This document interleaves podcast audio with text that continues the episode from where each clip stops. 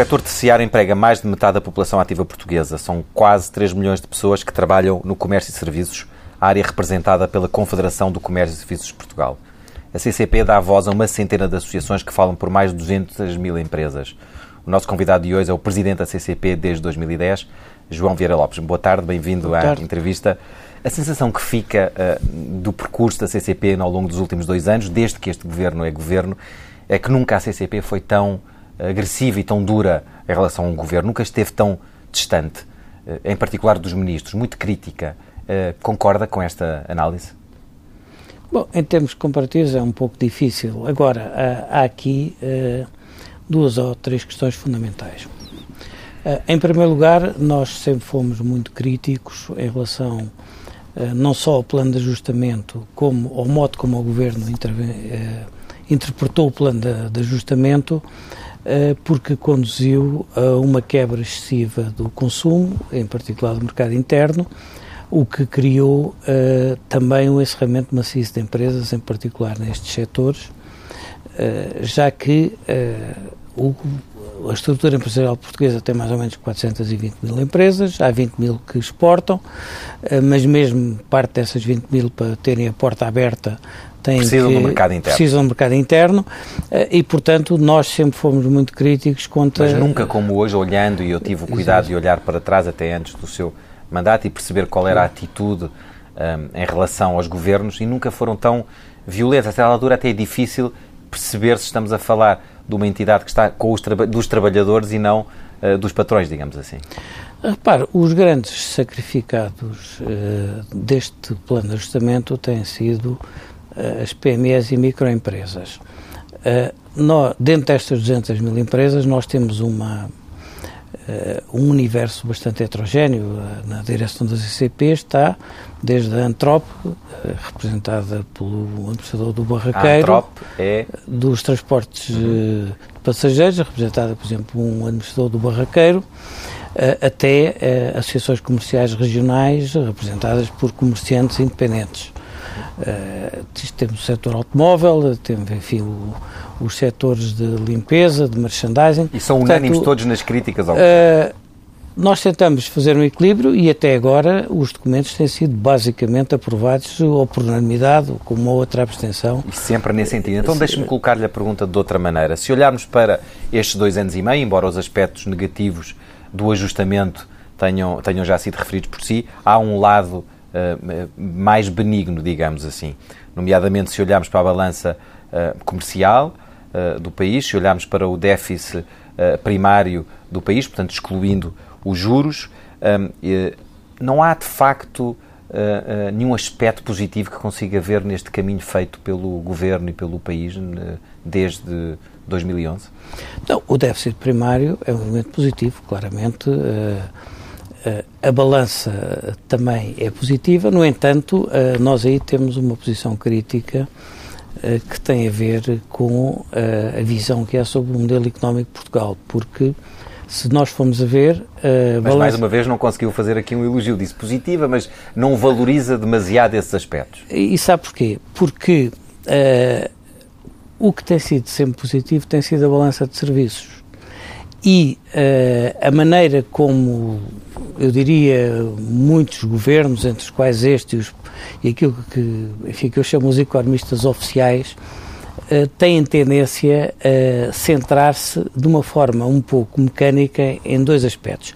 Primeiro, há uma assimilação mecânica que nós não concordamos entre serviços e não transacionáveis. Por caso, serviços transacionáveis e serviços de, de, uh, que não são transacionáveis. Turismo. Isso, e segundo, e não só turismo, repare, Uh, os serviços já representam 30% das nossas exportações e desses 30% o turismo só representa 40%. Porque hoje em dia, quando a construção, por exemplo, exporta, a construção exporta serviços, é gestão de obra e projeto. Uh, uh, tudo o que tem a ver com novas tecnologias exporta serviços, exporta conceitos.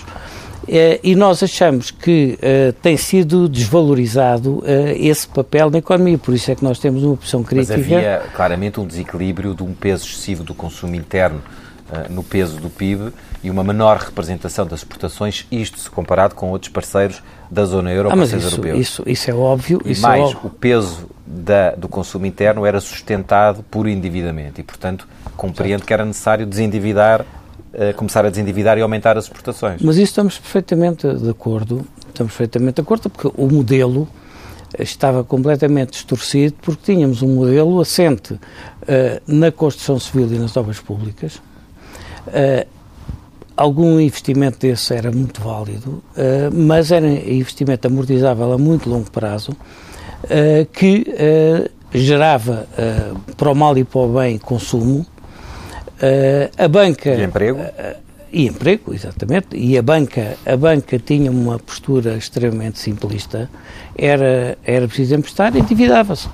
E, portanto, nós tivemos durante uh, algumas décadas um modelo assente uh, na construção, no financiamento fácil por parte da banca e numa política facilitista por parte de, de vários governos, que não, não, que, não de, que não deste, até por razões eleitorais. Portanto, esse modelo esgotou-se completamente. Uh, inclusivamente, inclusivamente uh, tudo aquilo que tinha a ver com mão de obra uh, intensiva a custo baixo esgotou-se a partir do momento em que entramos no euro, a China aderiu à Organização Mundial do Comércio e os países da Europa de Leste aderiram à União Europeia. Portanto, isto estava tudo distorcido. Agora, a, a questão é assim, uh, nós temos que ver eh, eu uma vez na Constituição Social utilizei um exemplo com a Troika que foi o seguinte, nós tínhamos que tomar estas medidas, mas uh, qualquer cidadão Ou sabe... Seja, desendividar, reduzir o peso do consumo perfeitamente, interno, as Perfeitamente, perfeitamente. Agora, há aqui um problema. Há o problema de escala e o problema do tempo. Uh, eu dei até um exemplo que foi, uh, qualquer cidadão comum sabe que se tiver uma infecção, o médico receita-lhe um antibiótico durante 10 dias, a tomar 3 vezes por dia, de 8 a 8 horas. Mas tomar o frasco todo no primeiro dia corre riscos de vida. E foi o que sucedeu aqui.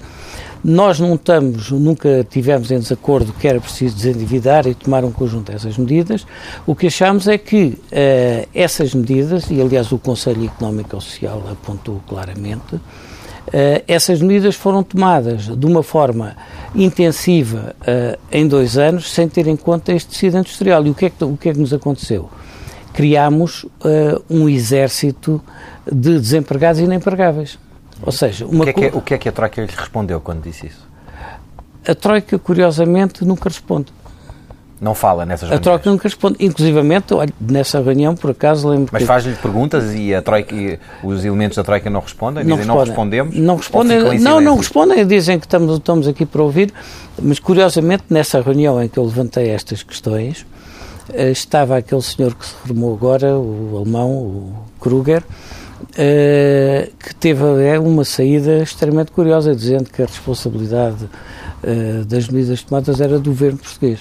Porquê é que acha curiosa essa resposta?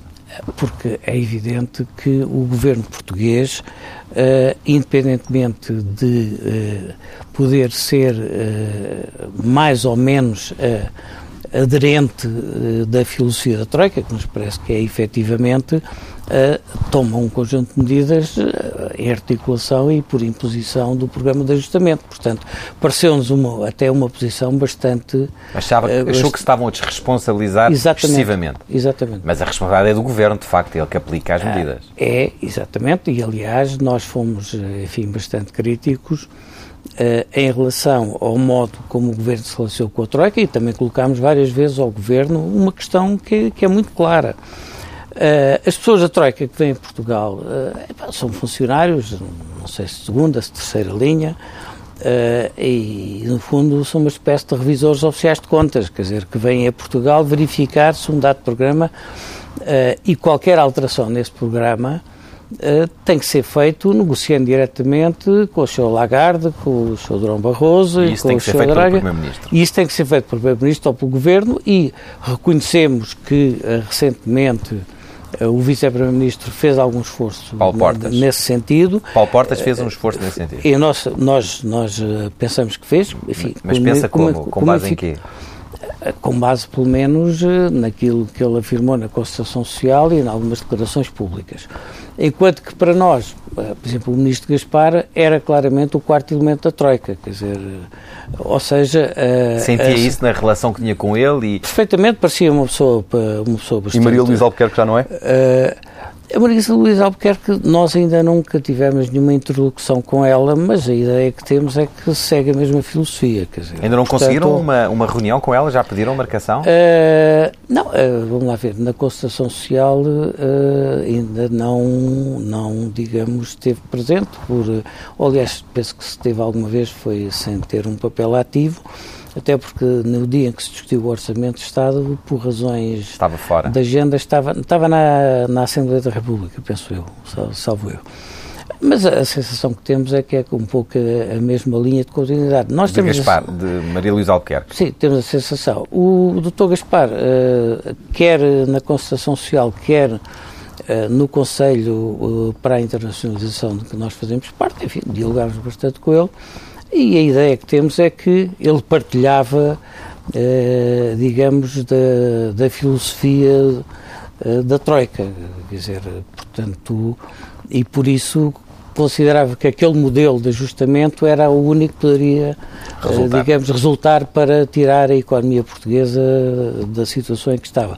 E nós aí, nós aí claramente discordamos. Aliás, mas se reparar, com nuances diversas, a maior parte de, das confederações empresariais acabam por ter conclusões muito semelhantes.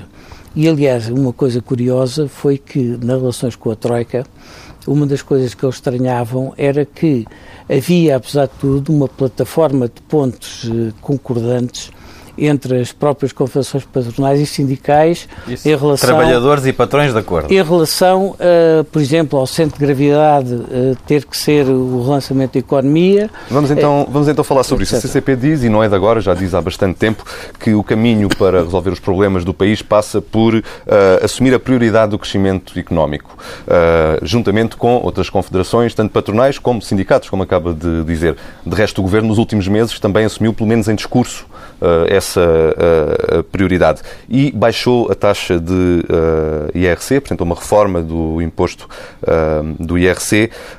já lhe vou perguntar o que é que acha desta reforma, mas primeiro pergunto-lhe se acha normal que das 420 mil empresas, mais ou menos, que formam o tecido empresarial português, haja apenas menos de 110 mil que pagam IRC. Uh, repare, uh, não é, não é, é, não é neste momento uma coisa de estranhar, tendo em conta a situação da economia. Mas isto não é de agora, esse problema eu sei, eu sei, sei. Não, não, não, exatamente. É, é, estes 25% é, que pagam impostos era assim antes, quando havia crescimento económico. Caiu um pouco, mas... mas não, exa exatamente. Sim, mas uh, eu penso que é, que, é, que é bastante normal. Vamos lá ver. O tecido económico português tem algumas distorções. Uh, há, há empresas comerciais a mais, há restaurantes a mais, há oficinas de automóveis a mais, há cabeleireiros a mais, etc, etc. Portanto, isso nós não temos dúvida nenhuma. Agora, a questão que nós sempre pusemos foi o seguinte: uh, o ajustamento. Uma coisa é fecharem 3 ou 4 mil por ano, gerarem 10 ou 15 mil desempregados, 4 ou 5 mil reformas e os outros vão para o subsídio de desemprego. Outra coisa é apresentar um choque, um choque violento, pensando que uh, este choque pode uh, ser compensado pela exportação. Ora, tem sido feito um esforço e eu penso que os empresários portugueses têm feito um esforço bastante notável em termos de, de, de, exportação, diversificação de exportação, etc. Mas é completamente utópico pensar uh, que uma coisa pode compensar a outra.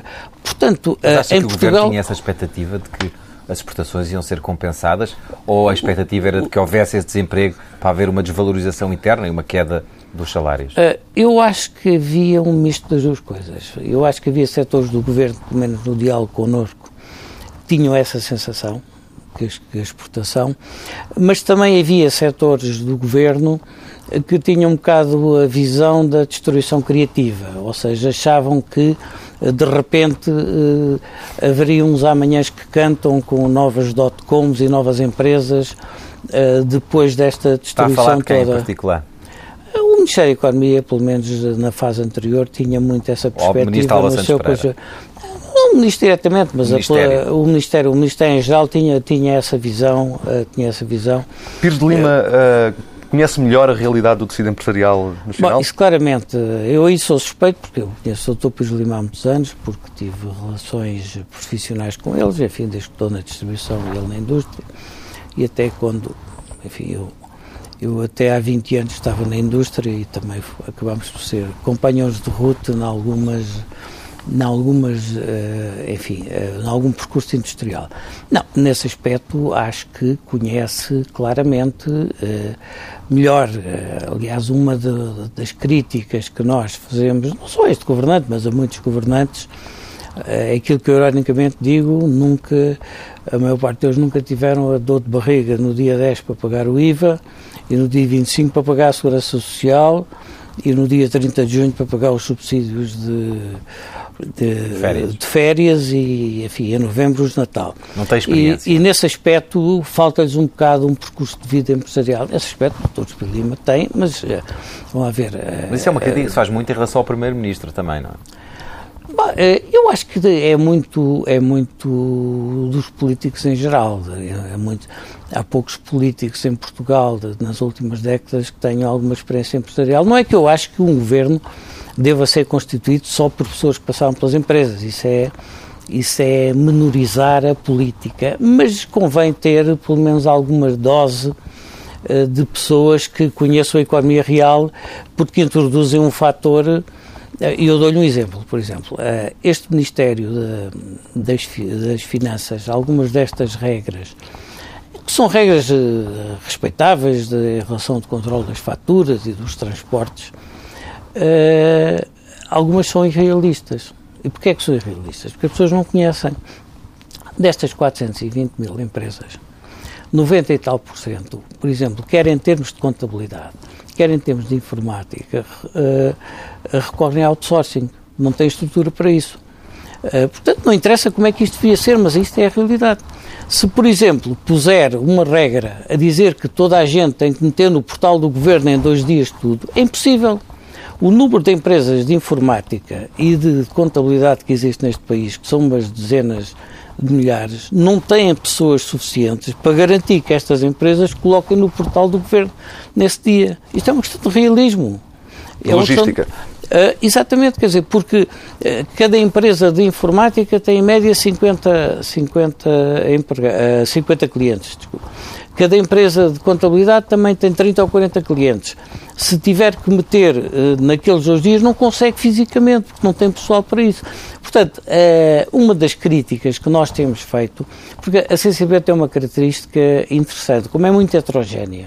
É, e como tem uh, muitas associações, uh, o que torna difícil construir, por vezes, posições e equilíbrios, mas está muito metida neste tecido do norte a sul e de, da limpeza aos transportes e dos transportes ao automóvel e do automóvel aos cabeleireiros e às bombas de gasolina. Enfim, está muito próximo, está muito próximo de, de, de uma realidade porque não é uma organização que depois também tem grandes empresas, mas o, uh, o eixo é este. Mas vamos então regressar ao tema do IRC. Esta uh, reforma do IRC é de facto o melhor caminho ou não seria, por exemplo, não faria mais sentido, por exemplo, baixar o IRS para incentivar de alguma forma o consumo privado? Bom, nós defendemos que a reforma devia ser integrada. A reforma do IRC em si é positiva, uh, tem duas valências que, em nossa opinião, são positivas. Uh, uma, uh, mais do que a baixa de taxas, é um, é um, é um símbolo para atrair investimento estrangeiro dentro daqueles rank, rankings que têm às vezes um pouco o efeito publicitário, mas enfim, mas tem, Mas, mas indo mais, uh, indo mais uh, às, às, empresas representadas exato, pela CCP, exato. o grosso Depois, das empresas vai beneficiar desta redução? Uh, as empresas, as empresas, nós defendemos há muitos anos a questão uh, do regime simplificado. A CCB defende há muitos anos isso e, portanto, para nós isso foi um elemento positivo. Defendemos que devia ser até aos 500 mil euros, enfim, o governo começou aos 150, passou para os 200, porque, de facto, uh, esse regime simplificado tem duas vantagens. Uh, mete no sistema um conjunto de empresas, mesmo essas que eventualmente possam ser suspeitas de de não cumprir exatamente as suas obrigações uh, e simplesmente simplifica a vida dessas empresas portanto, em termos de contabilidade, de informática, etc. Portanto, nós esses... tira, tira peso burocrático Exatamente. ao sistema. Nós, portanto... nós, nesse aspecto, consideramos positivo e, eh, ironicamente, às vezes, como estava a dizer, já vou no meu sexto ministro das Finanças desde que estou nestas andanças associativas uh, e, e todos me diziam que era muito correto, mas nenhum tinha coragem de fazer e, e sob esse ponto de vista. Agora, este agora, teve então essa Agora, nesse aspecto teve. Agora, há aqui de facto uh, uma, uma, há duas limitações grandes. Uh, uma delas é que o, como o plafond de empresas nós gostaríamos que fosse maior, há muitas que vão ser penalizadas com o aumento de 75% do pagamento especial por conta, e isso é negativo. Uh, porque é, é, aquilo é quase um incobrável, é o pagamento especial por conta. E, por outro lado, as normas uh, que vão ser aplicadas em relação à base de incidência fiscal, que tem a ver com viaturas, etc., estão feitas de uma forma claramente mecânica, quer dizer, na maior parte dos países europeus, separa-se, por exemplo, o que é o veículo comercial de um vendedor do que é um... um do, do administrador. Do, do, administrador, que é, vá lá, que é um bónus salarial uh, indireto. E aí, uh, aí é muito rígida e vai gerar encargos Mas feitas as contas, uh, vai ser ou não positivo para a maioria das empresas que a CCP representa? Pouco, para, para as poucas que pagam, não é? Não são assim tão poucas como isso. Porque as, não, mas as empresas pagam muita coisa, porque as empresas depois pagam os impostos especiais de, de, dos, dos combustíveis. Cuidado, cuidado, porque é, é, é simplista.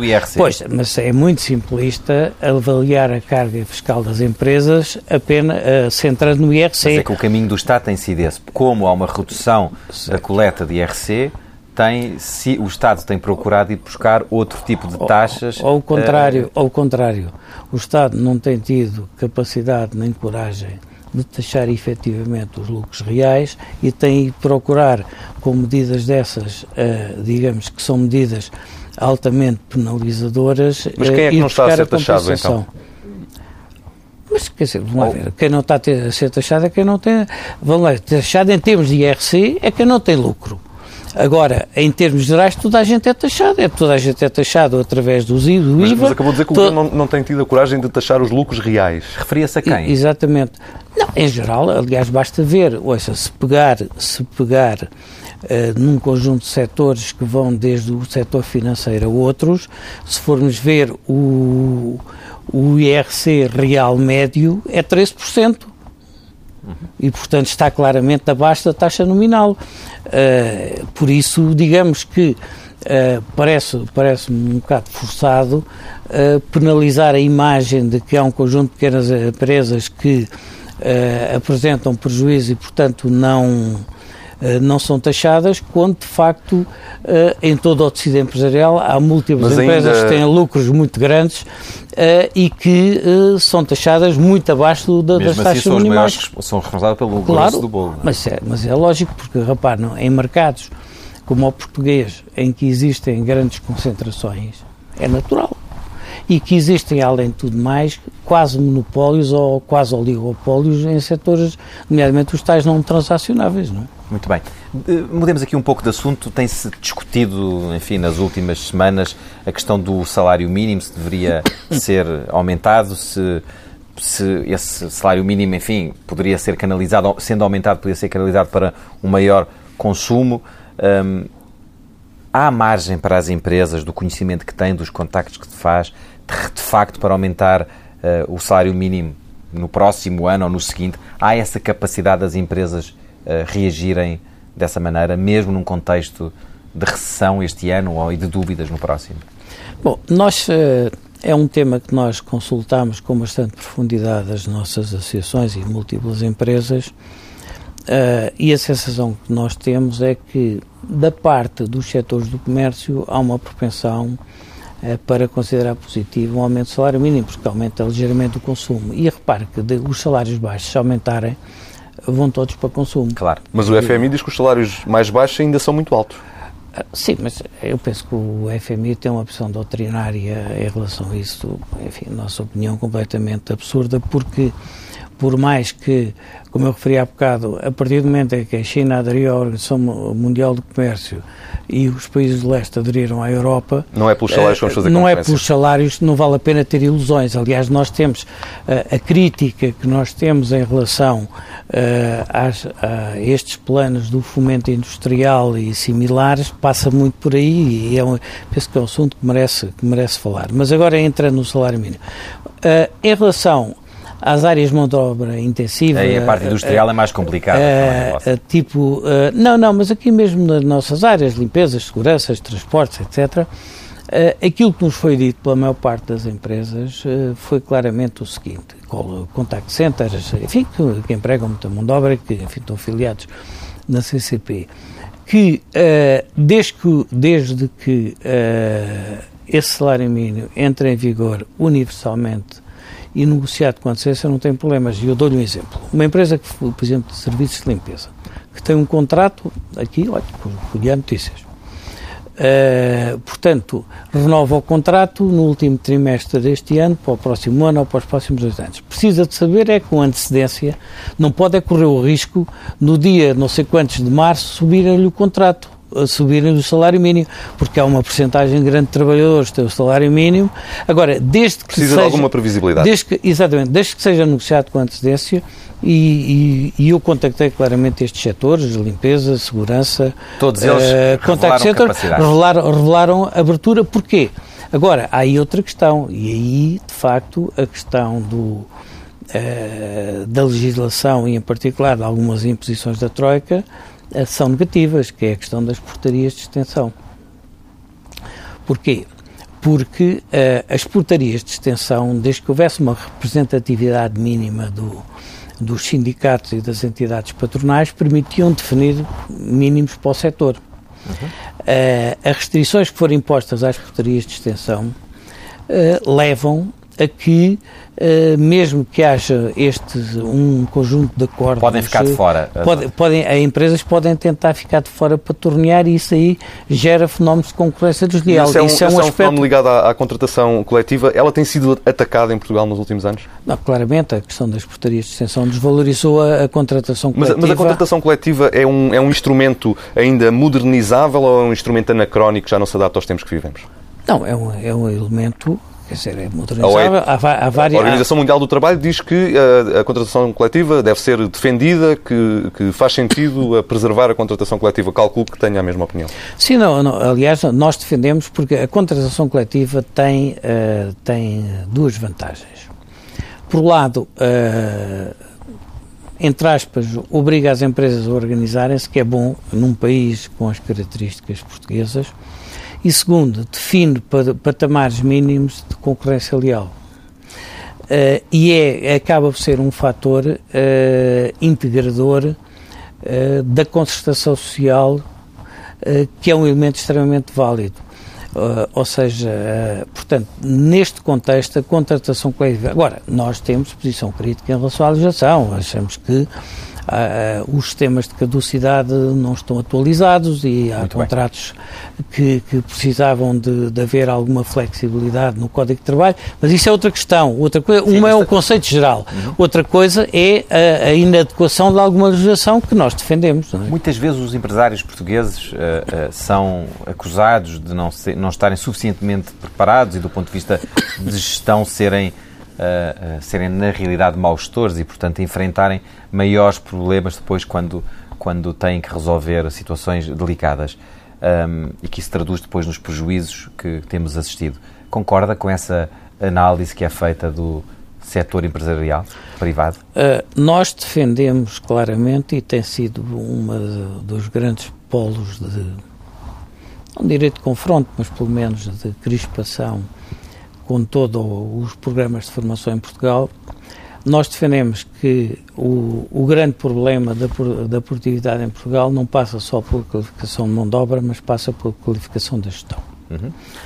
Daí, uh, inclusivamente, uh, a CCP, uh, não diretamente, mas como organismo intermédio, ter estado ligado nos últimos anos a programas de formação até recebe, mais de... Até recebe fundos europeus para esse fim. Nós não, as associações. É isso, isso é uma confusão. As associações recebem. Pois, porque a, CCP é o organismo intermédio. Nós fazemos a gestão desses projetos. Uhum. Os projetos nós, a CCP não dá formação, não, não faz nada. Faz é, é, é, faz é de fiscalizador e, e de, enfim, de, de, de, Mas não recebe dinheiro nenhum para esses fins? São as... Não, recebe, recebe um, um pequeno FII de gestão para, para, para, os, para pagar a estrutura que faz a gestão, mas eh, digamos, como, como, como confederação não recebe. Mas voltemos à questão. Mas voltemos à questão. Uhum. Portanto, nós nesse aspecto consideramos que esse é um dos problemas fundamentais e que a má formatação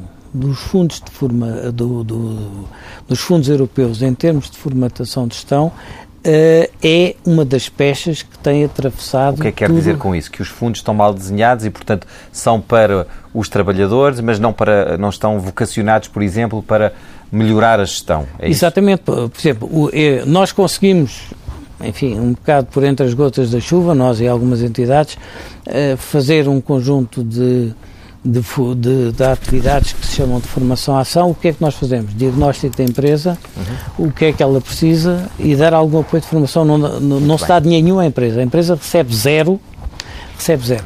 Porquê?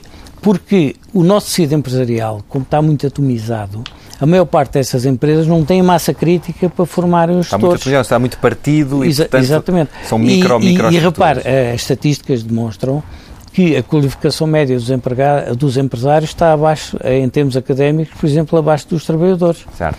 Porquê? Isto é um, é um problema histórico, de dimensão, eh, e esse, caminho tem, etário. esse caminho tem em frente. Deixe-me só dar, uh, uh, fazer uma pergunta a propósito de uma coisa que disse há pouco que tem a ver com os sindicatos e na parte que diz respeito aos trabalhadores. Embora agora a relação entre entre uh, as empresas e os trabalhadores esteja, do ponto de vista sindical, mais, mais um, ou menos agressiva, Uh, uh, o que é que acha dos sindicatos uh, de trabalhadores portugueses? São muito conservadores, são muito fechados?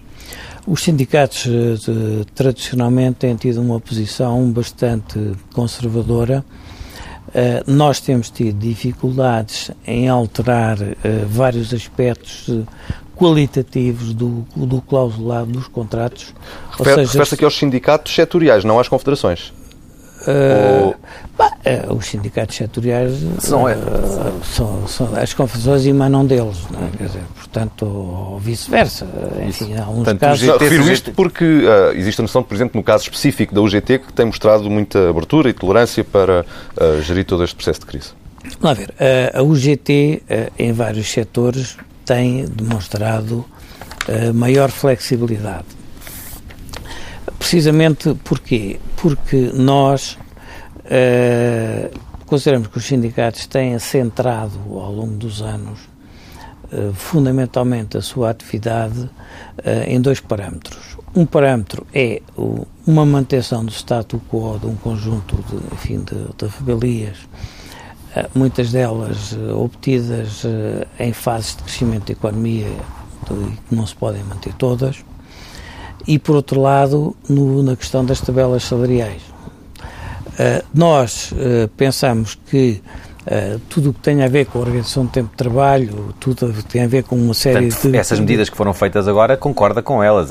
o aumento, a redução do, do, do, do, do custo das horas extraordinárias ou Sim. o alargamento dos Sim, horários. Nós subscrevemos o acordo. Uhum. Sim, e, e, por exemplo, um exemplo, não, esta medida que, enfim, que o Tribunal Constitucional esbona sob este formato uh, em relação à extinção de posto de trabalho, que se é, uh, segundo a norma antiga em vigor, se é obrigado, no caso, sei lá, eu tenho quatro vendedores, diminui o meu negócio, tenho que extinguir dois postos de trabalho, sou obrigado a pôr fora Uh, os mais recentes ou os mais jovens, isto é um absurdo, quer dizer, isto é contra a modernização das falar, empresas em... e, portanto, nesse aspecto, aquilo que foi, foi provado no acordo parece-nos completamente óbvio. Por falar em, em, em trabalhadores jovens e peço-lhe agora a maior capacidade de síntese nas uhum. respostas, porque o tempo passa a correr e já estamos mesmo a terminar. gostaria de lhe perguntar o seguinte: nestes anos de crise, o Governo tem lançado uma série de programas para o emprego, para o crescimento. Estou-me a lembrar de coisas como o Impulso Jovem, uhum. o Estímulo 2013, os apoios à contratação para maiores de 45 anos, o Supercrédito Fiscal, enfim, muitos outros. Já mencionou aqui um outro programa importante da industrialização. A CCP nota algum impacto positivo destes programas? Ou negativo? Uh, nós nunca fomos grandes fãs desses programas. Porquê? Uh, porque achamos que, neste momento, o principal é a economia cresce ou não cresce. Uh, o acréscimo que as empresas têm em termos de contratação de esses programas é limitado. Se eu, se eu tenho mercado, contrato. Se não tenho mercado, não contrato.